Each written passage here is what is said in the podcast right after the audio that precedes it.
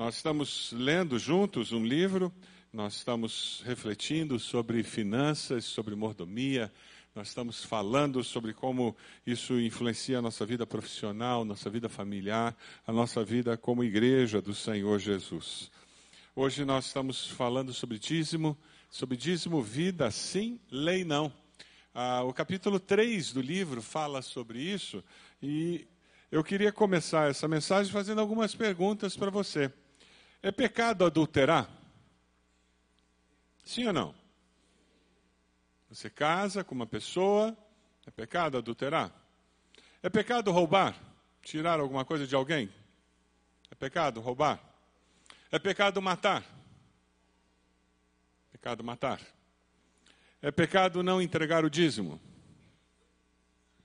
Para algumas pessoas, ah, nessa hora, a, a, a, a gente às vezes tem um sistema de meias verdades, a gente fica no meio do caminho, ah, dois pesos, duas medidas, e tem pecadinho, pecadão. Tem certas coisas que a gente acha que não é tão pecado assim. Quando nós pecamos, nós somos disciplinados por Deus. Deus nos corrige como Pai. Existe esse conceito na Bíblia, na sua fé existe esse conceito. Vamos dizer a mesma coisa de outra maneira. Quando você peca, você perde bênção de Deus? Deus criou alguns princípios que regem a nossa vida. Por exemplo, no mundo físico, Ele criou leis físicas que regem. Nós estamos sentados na cadeira e você está aí e não está flutuando no ar. Eu estou em pé e não estou flutuando no ar, porque tem uma lei chamada Lei da Gravidade, 9,8 metros por segundo ao quadrado, que puxa a gente para o centro da Terra. É uma lei física criada por Deus. A hora que você desrespeita essa lei, você sofre as consequências. Suba num prédio de 20 andares, vai até a sacada e se atire. Aí o que, que vai acontecer com você? Você vai descobrir que essa lei ela vai continuar a funcionar e você vai sofrer as consequências de desconsiderar a existência dessa lei. Você vai ser puxado para baixo vai se estatelar no chão. Quando chegar no chão, você vai descobrir que existe uma outra lei física, criada por Deus também, que dois corpos não ocupam o mesmo lugar no tempo e no espaço. É por isso que você chega no chão e você se esborracha todo. Porque ou é a calçada ou é você. Os dois não ocupam o mesmo lugar. Então existe leis físicas. Da mesma forma como existem leis físicas, existem leis morais. Da mesma forma como existem leis morais criadas por Deus, existem leis espirituais criadas por Deus. E quando nós seguimos essas leis morais e essas leis espirituais, nós escolhemos a bênção de Deus. Quando nós não seguimos essas leis morais e espirituais, nós sofremos as consequências de termos quebrado. Então, por exemplo, um casal em que um dos dois adultera e quebra a lei moral da fidelidade, o que, que acontece? O preço para restaurar esse casamento é absurdo. É possível restaurar um casamento? Graças a Deus é possível. É possível que haja perdão, que haja restauração. Louvado seja Deus por isso. Mas existe uma estrada muito difícil, muito dura a ser trilhada pelo casal até que eles consigam restaurar esse casamento, porque uma lei moral foi, foi quebrada. E as consequências vêm sobre o casal, sobre a família, porque aquela lei moral foi quebrada. Da mesma forma, existem leis espirituais que Deus criou com relação a aceitar Jesus como Salvador. Como é que você consegue vida eterna. Você consegue vida eterna arrependendo-se dos seus pecados, reconhecendo Jesus como Senhor e Salvador da sua vida. E quando você confessa com a sua boca que Jesus é Senhor e crê no seu coração que Deus o levantou dos mortos, você é salvo. É uma lei espiritual criada por Deus. E quando você recebe essa lei, você respeita essa lei, você segue essa lei, você colhe as consequências positivas dessa lei. Quando você rejeita essa lei, usando o seu livre-arbítrio, você diz que não acredita nisso, você sofre as consequências de rejeitar essa lei. Porque você escolhe. Da mesma maneira, na área financeira, nós também colhemos bênçãos e maldições que são consequências das nossas escolhas. Opa! Estou usando uma linguagem que não é muito familiar para nós. Se você está lendo o livro, talvez você esteja um pouquinho assustado até, porque o livro usa essa terminologia bênção para quando existe aprovação de Deus e maldição para quando existe castigo, disciplina de Deus. Nós estamos mais acostumados a usar o termo disciplina de Deus, o termo de, ao invés de usar maldição. Então, se você está lendo o livro, por favor, tenha isso em mente. Nós, quando quebramos uma lei espiritual, nós sofremos as consequências de quebrarmos aquela lei espiritual. E também na área financeira isso acontece. Se nós cremos que é pecado, não entregar o dízimo, nós vamos sofrer as consequências da nossa infidelidade. Quando nós olhamos dízimo, e nós olhamos o dízimo na Bíblia, é muito importante a gente ter uma percepção global desse conceito, nós enxergarmos o, o dízimo ao longo de toda a história da Bíblia, assim fica mais fácil a gente entender e, e baixar a nossa guarda. E talvez você esteja já todo armado porque falaram essa palavra dízimo. E alguns de nós, por várias razões, nós temos muito preconceito com relação a isso. E às vezes até com uma certa razão, porque algumas pessoas talvez tenham tentado manipular você.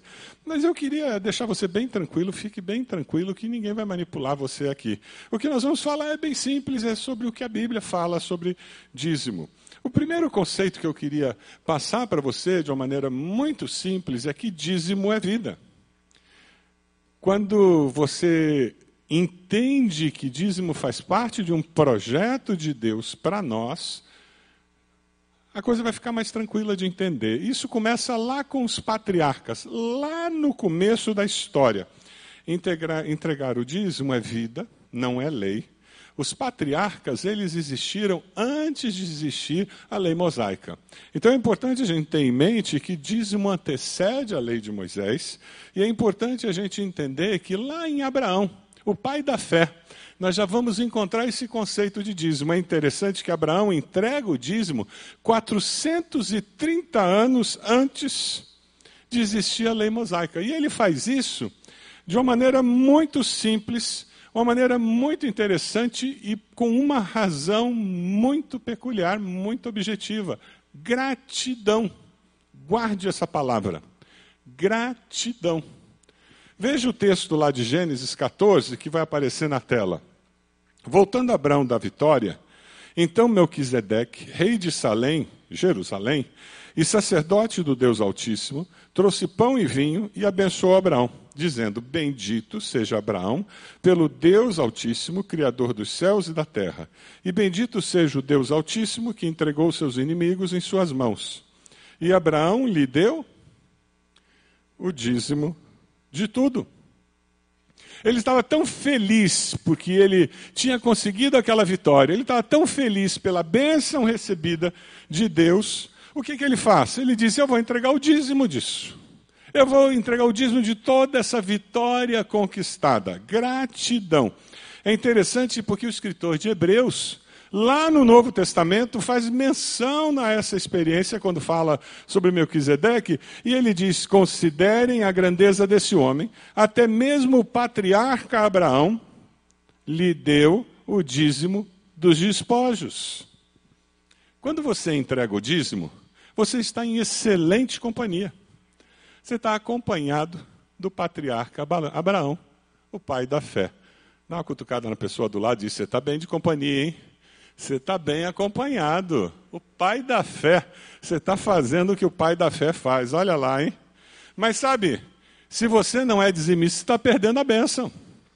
Você está perdendo a bênção e você está começando a andar mal acompanhado, hein? Cuidado. Mas sabe, tem mais alguém. Sabe Jacó? O pai das tribos de Israel? Jacó, ele é uma pessoa muito interessante. A história dele também nos mostra alguém que era dizimista. O que, que acontece com Jacó? Jacó, ele tem uma situação em que ele engana o seu pai, ele engana o seu irmão Isaú, ele percebe que o irmão quer matá-lo, ele tem uma situação de risco de vida, morrendo de medo. A mãe e o pai percebem a situação, mandam ele para a terra dos parentes para ele encontrar alguém, se casar e, quem sabe, com isso evitar que Isaú mate o irmão.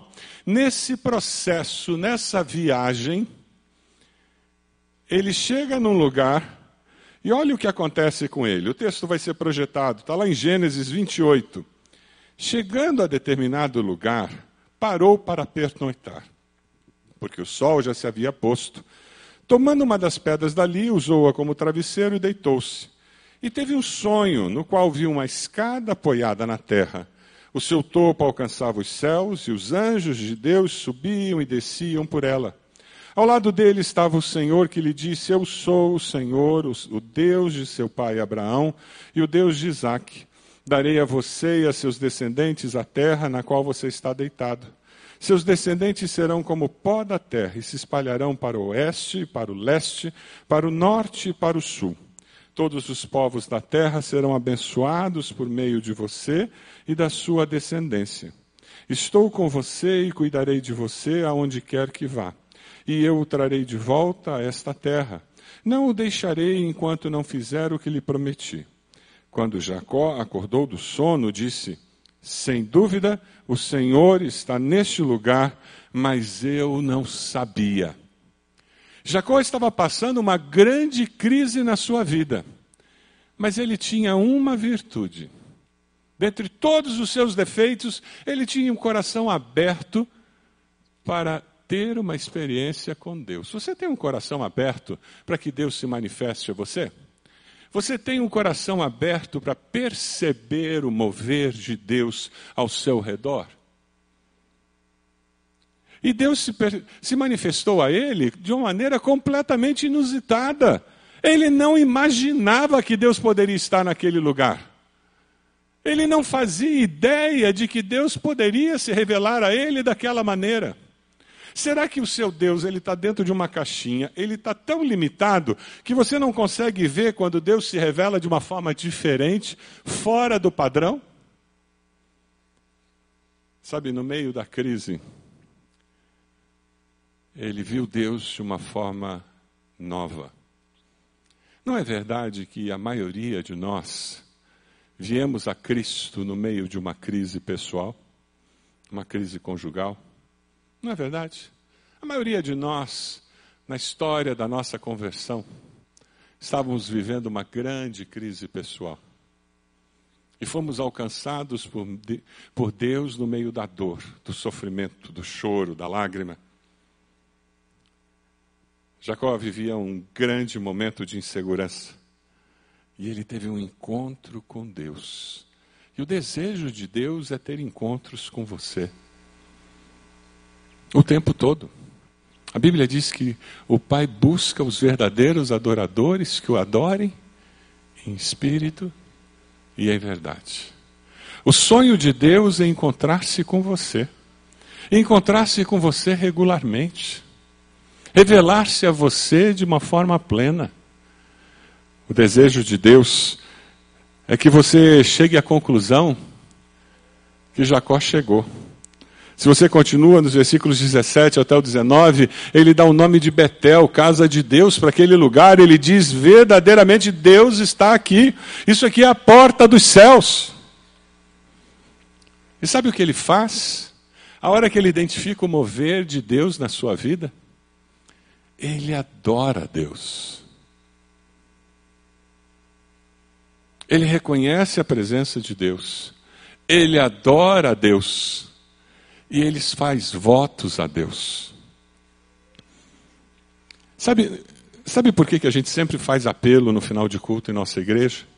Porque não tem como você encontrar-se com Deus sem transformar esse encontro com Deus em uma renovação de compromisso, em um novo compromisso, em um novo posicionamento. É impossível você ouvir a voz de Deus e não dizer: Deus, eu vou fazer de novo, Deus, eu vou fazer melhor, Deus, eu vou começar, Deus, eu vou tentar mais uma vez, Deus, eu sou do Senhor, Deus, eu vou fazer novos votos. Gênesis 28, a partir do versículo 20. Vamos ler juntos o que Jacó fez? Vamos lá? Então Jacó fez um voto dizendo: Se Deus estiver comigo, cuidar de mim nesta viagem que estou fazendo, prover-me de comida e roupa, e levar-me de volta em segurança à casa de meu pai, então o Senhor será o meu Deus, e esta pedra que hoje coloquei como coluna servirá de santuário de Deus, e de tudo que me deres. O que que Jacó disse? É interessante porque no voto dele tem dízimo.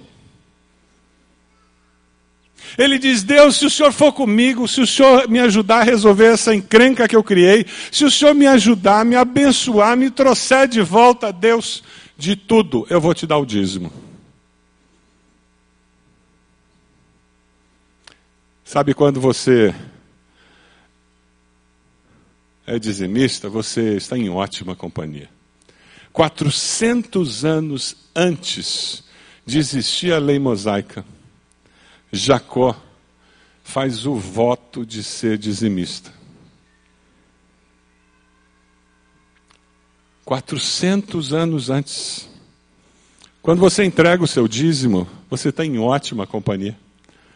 Você está fazendo a mesma coisa que Abraão, o pai da fé, fez. Você está fazendo a mesma coisa que Jacó,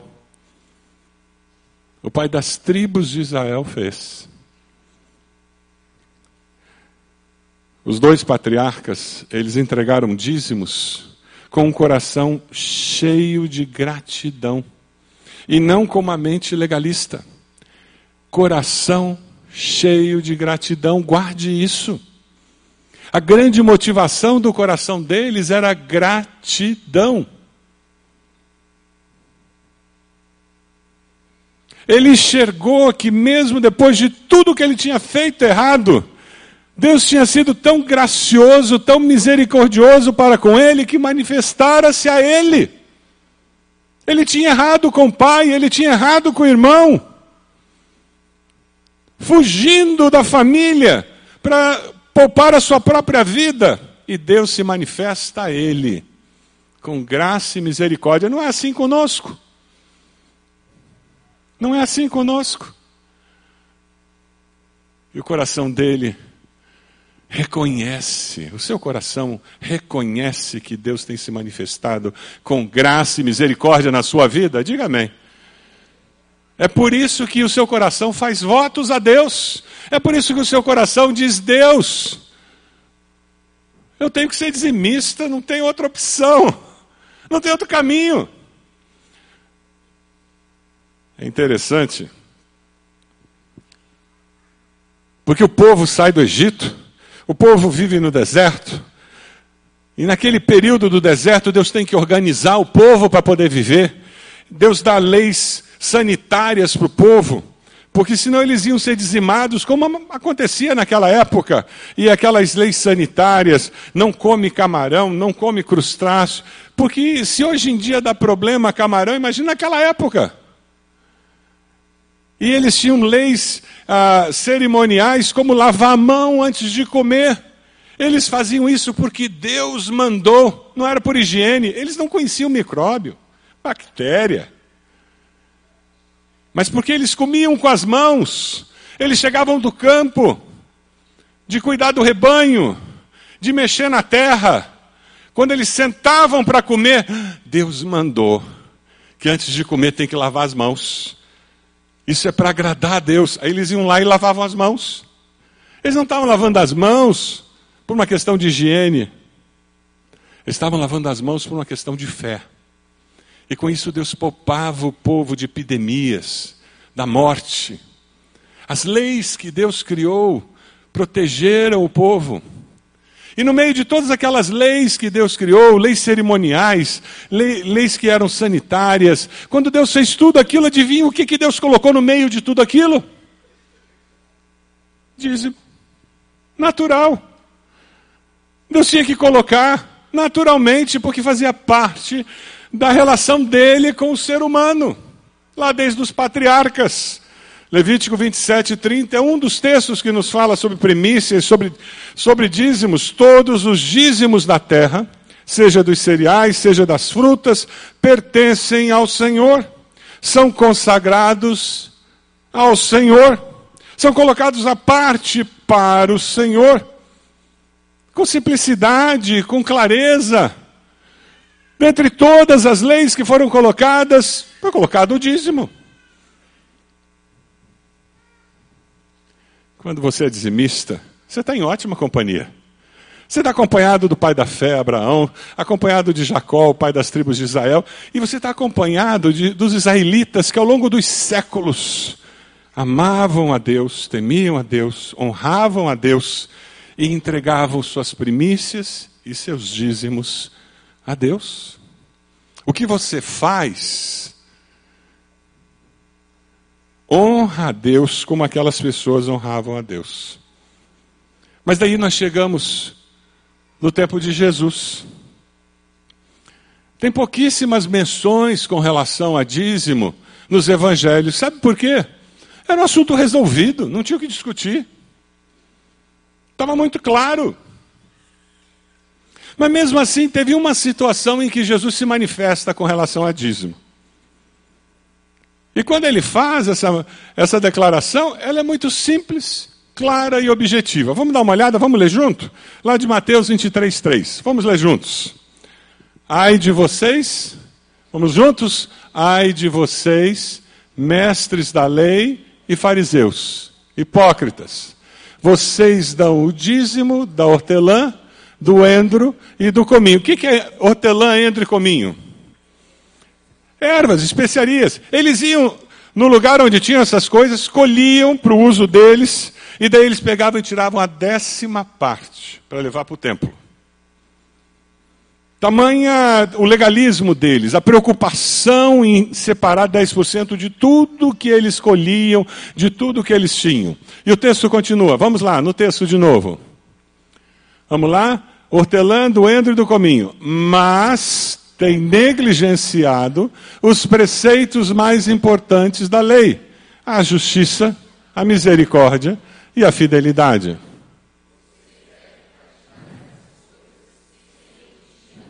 O que, que Jesus está dizendo?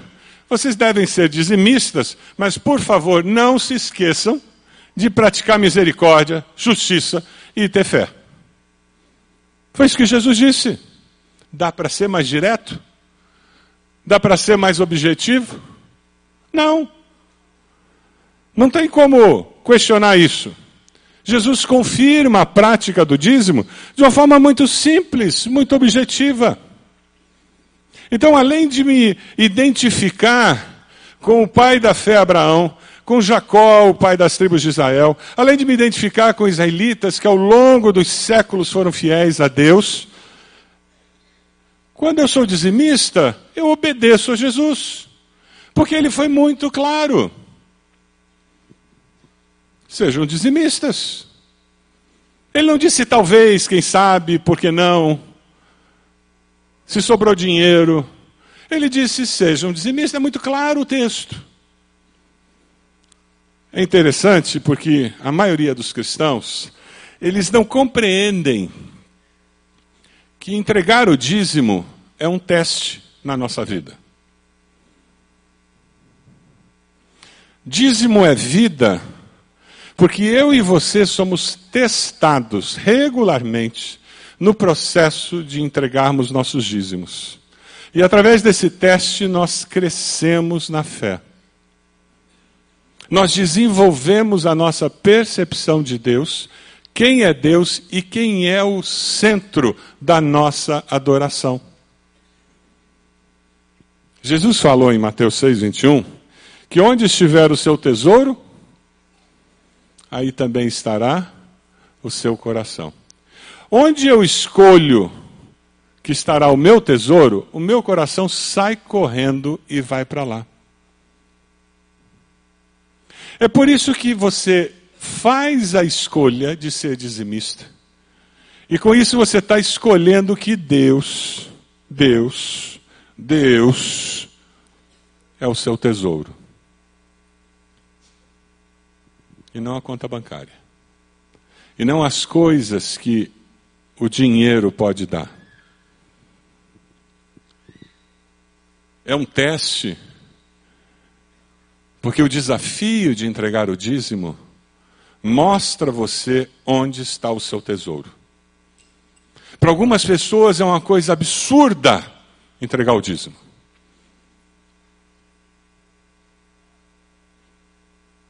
Porque neste desafio colocado por Deus, ele descobre onde está o tesouro dele, onde está o tesouro dela. De onde vem a minha segurança? O que é mais importante para mim? É por isso que lá em Malaquias 3,10 aparece um texto que nós de igreja histórica não gostamos muito. Vamos ler juntos Malaquias 3,10? Vamos lá? Tragam o dízimo todo ao depósito do templo, para que haja alimento em minha casa. Ponham-me à prova, diz o Senhor dos Exércitos, e vejam se não vou abrir as comportas dos céus e derramar sobre vocês tantas bênçãos que nem terão como guardá-las. Nós de igreja históricas não, histórica não gostamos muito desse ponham-me à prova. Faça o teste. Parece coisa de teologia da prosperidade. Mas não é não, é teologia bíblica. Se você olhar o texto, ele diz, ponham-me à prova você vai ver como eu vou abençoar. É o que o texto está dizendo. Coloca o texto de novo aí no teste. Põe o texto, isso aí. Ele está dizendo: põe a prova, porque eu vou abrir o céu e vou abençoar vocês. Não é teologia da prosperidade, isso não, gente. Isso é teologia bíblica. Deus é um Deus que ama abençoar aqueles que são obedientes. E é um Deus que disciplina quem é desobediente. É verdade que a bênção de Deus é muito ampla, mas ela também cai na conta bancária. Amém? É, e a gente fala até esse amém com, com meio que receio, né? Vocês são batistas mesmo. Amém, gente? É, pode dizer amém, pode cair na conta bancária. Batista tem medo de dizer que Deus vai abençoar na conta bancária. Aí parece teologia da prosperidade. Sabe, gente, ah, quando nós começamos a honrar Deus na área financeira, Deus tem prazer de nos abençoar também na área financeira. Agora, quando nós não honramos a Deus, como nós podemos esperar a bênção de Deus nessa área?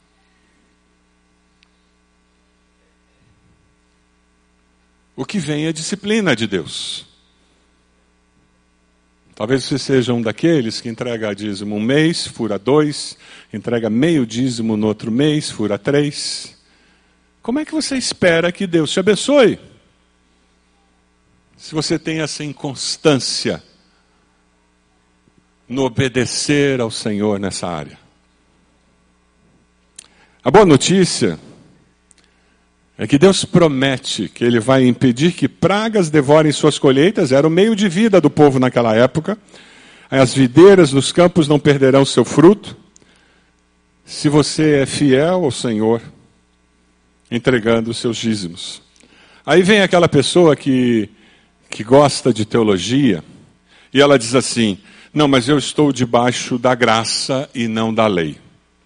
Ela, na realidade, diz que gosta de teologia, mas ela usa a teologia como, ela, como convém.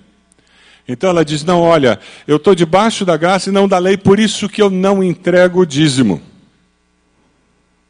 A minha palavra é que a justiça da graça deve exceder a da lei, né? Eu acho que Jesus falou alguma coisa sobre isso, não falou? Lá em Mateus 5,20, pois eu lhes digo que se a justiça de vocês não for muito superior à dos fariseus e mestres da lei, de modo nenhum entrarão no reino dos céus. O que, que quer dizer isso? Jesus nos deu um padrão muito mais elevado. A lei dizia: não matarás. Jesus disse o quê? Se você sentir ódio no seu coração, você já é réu de morte. Jesus disse: está escrito, não adulterarás, mas se você cobiçar uma mulher no seu coração, você já é réu de adultério. Ele puxou o padrão mais alto. 10%, gente. É apenas o referencial mínimo de contribuição daquele que vive na graça de Deus. É o começo de uma vida de contribuição generosa. Tem alguns pregadores hoje em dia defendendo que eles são contra o dízimo porque o cristão tem que ser generoso na contribuição. Eu acho gozado porque nenhum deles está defendendo que dê mais de 10%.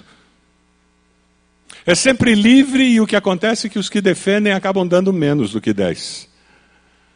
Se é para ser generoso, então vamos ser generoso, né? Uns 70%, 50%, pelo menos.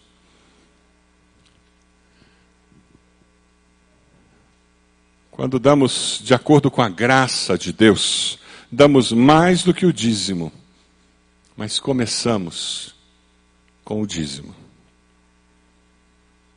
É o referencial mínimo. E daí, quando você começa a ser fiel, na entrega do dízimo, você começa a crescer nessa graça e começa a ver a bênção de Deus nessa sua área financeira. E daí vai surgir aquele missionário e você acaba adotando aquele missionário. E daí tem uma cesta básica que você vai dar para alguém. E quando você vê, você está contribuindo mais do que 10%.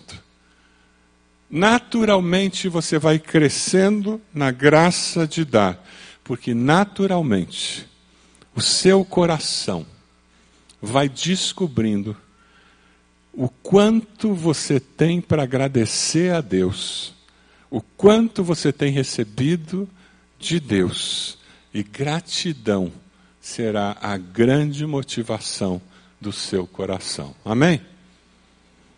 O autor do livro, no capítulo 3, ele faz uma citação que eu queria compartilhar com vocês. Ele diz assim: A nossa perspectiva sobre o dízimo será transformada quando começarmos a ver a igreja local como uma manifestação visível da noiva de Deus. Eu vou ler de novo.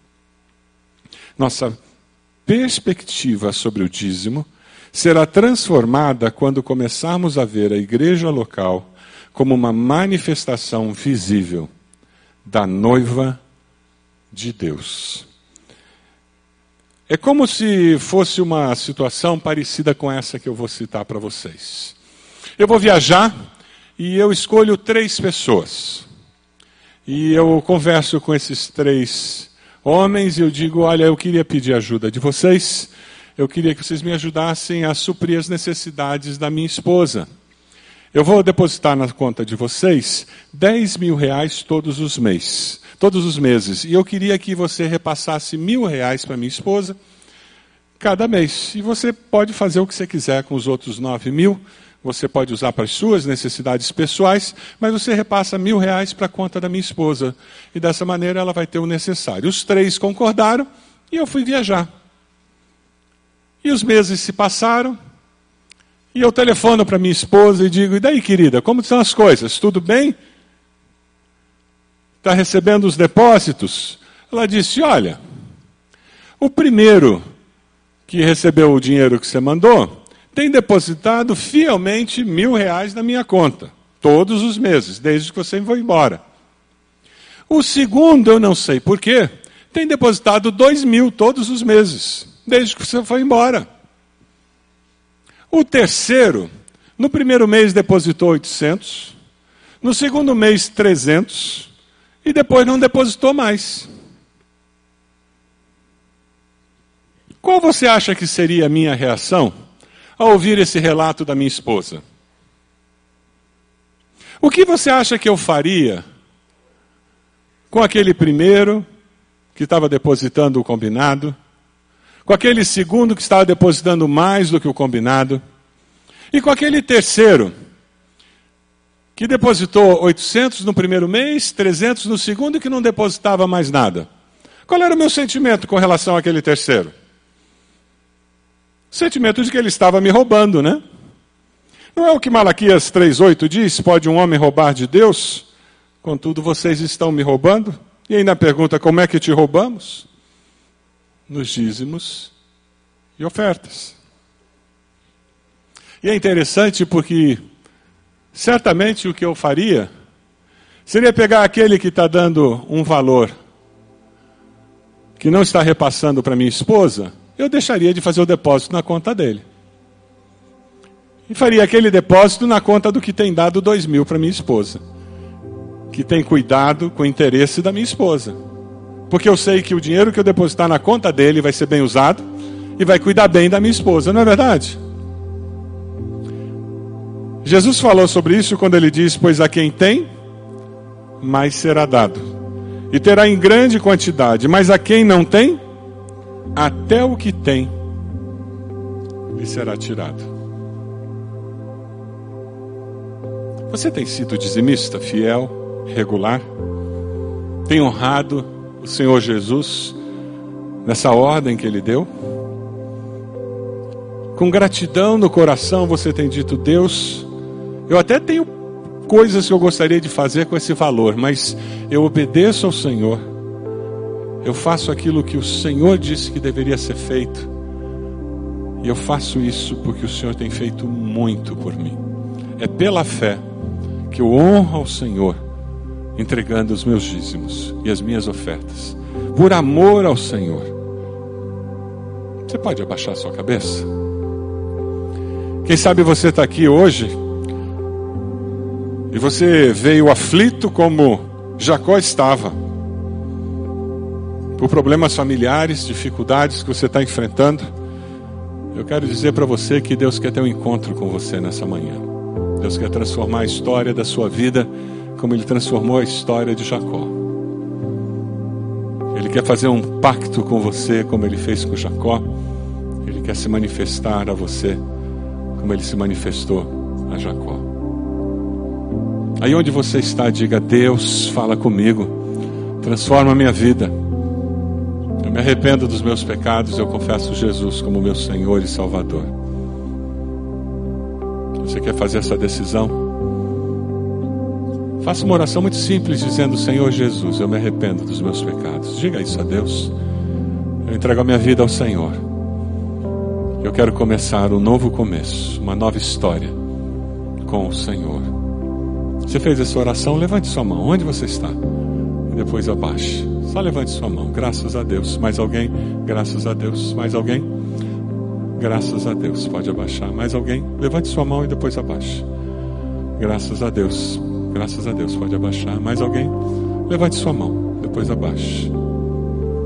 Graças a Deus. Quem sabe você precisa hoje pedir perdão a Deus.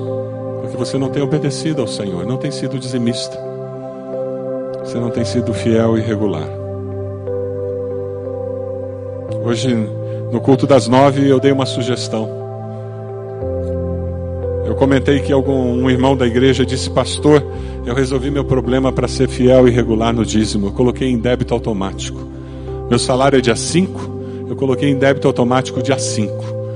Porque o sem vergonha que mora em mim vivia me encrencando e fazendo com que eu perdesse a bênção da primícia.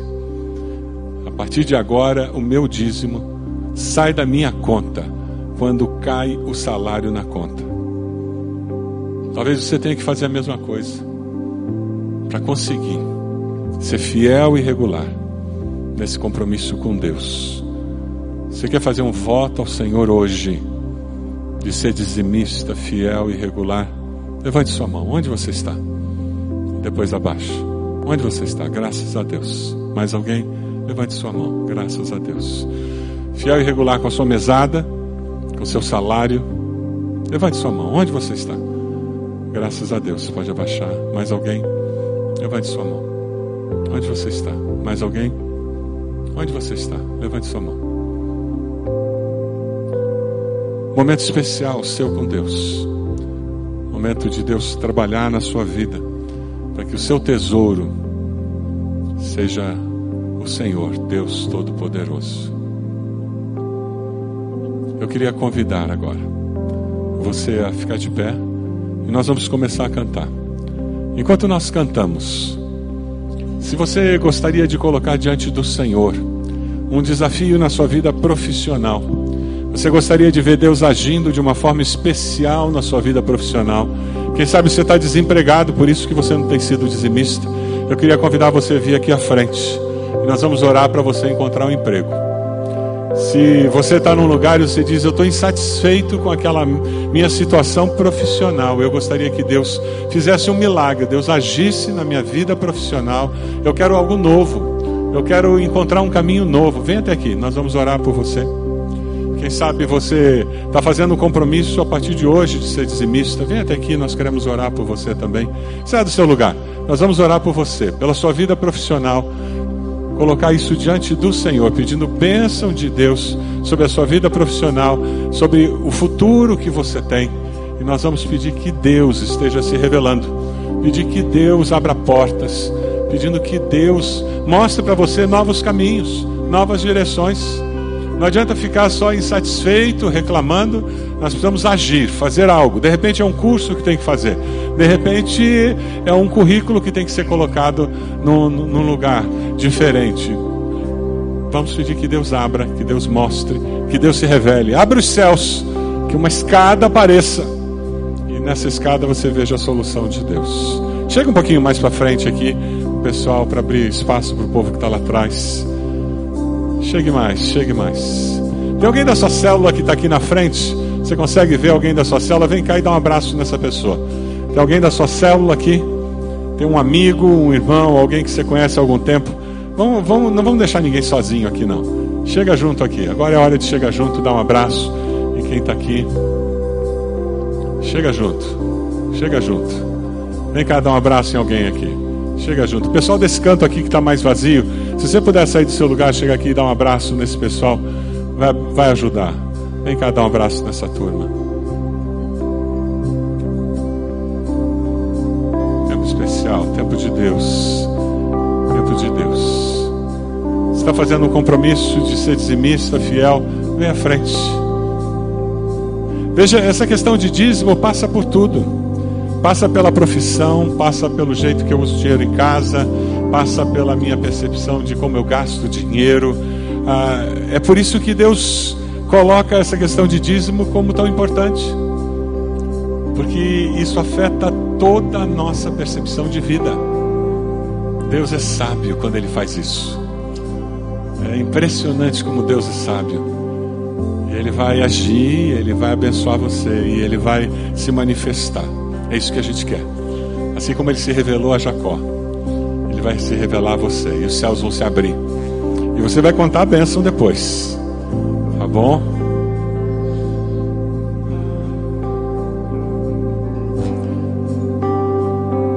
Deus querido, nós nos colocamos aqui reconhecendo que o Senhor cria princípios, leis físicas, morais e espirituais que regem a nossa vida. Ó Deus, nós queremos conhecê-las e aplicá-las, porque nós queremos vida, aquela vida abundante que o Senhor Jesus prometeu. Nós não queremos quebrar esses princípios, essas leis, porque nós não queremos sofrer as consequências, nós queremos viver a disciplina do Senhor. Pelo contrário, nós queremos colher a bênção que vem do Senhor por aplicar os teus princípios a nossa vida pessoal, a nossa família. E ó Deus, nós estamos aqui nos unindo com esses irmãos e irmãs que vêm à frente. E nós colocamos nossas vidas no teu altar e dizemos: Deus, nós queremos que o Senhor se manifeste de uma forma muito clara e muito específica nas nossas vidas. Oramos, ó Deus, por cada um desses irmãos e irmãs o Senhor conhece o anseio do coração de cada um deles. Talvez alguns deles já estejam até meio desanimados de tanto que tem pedido.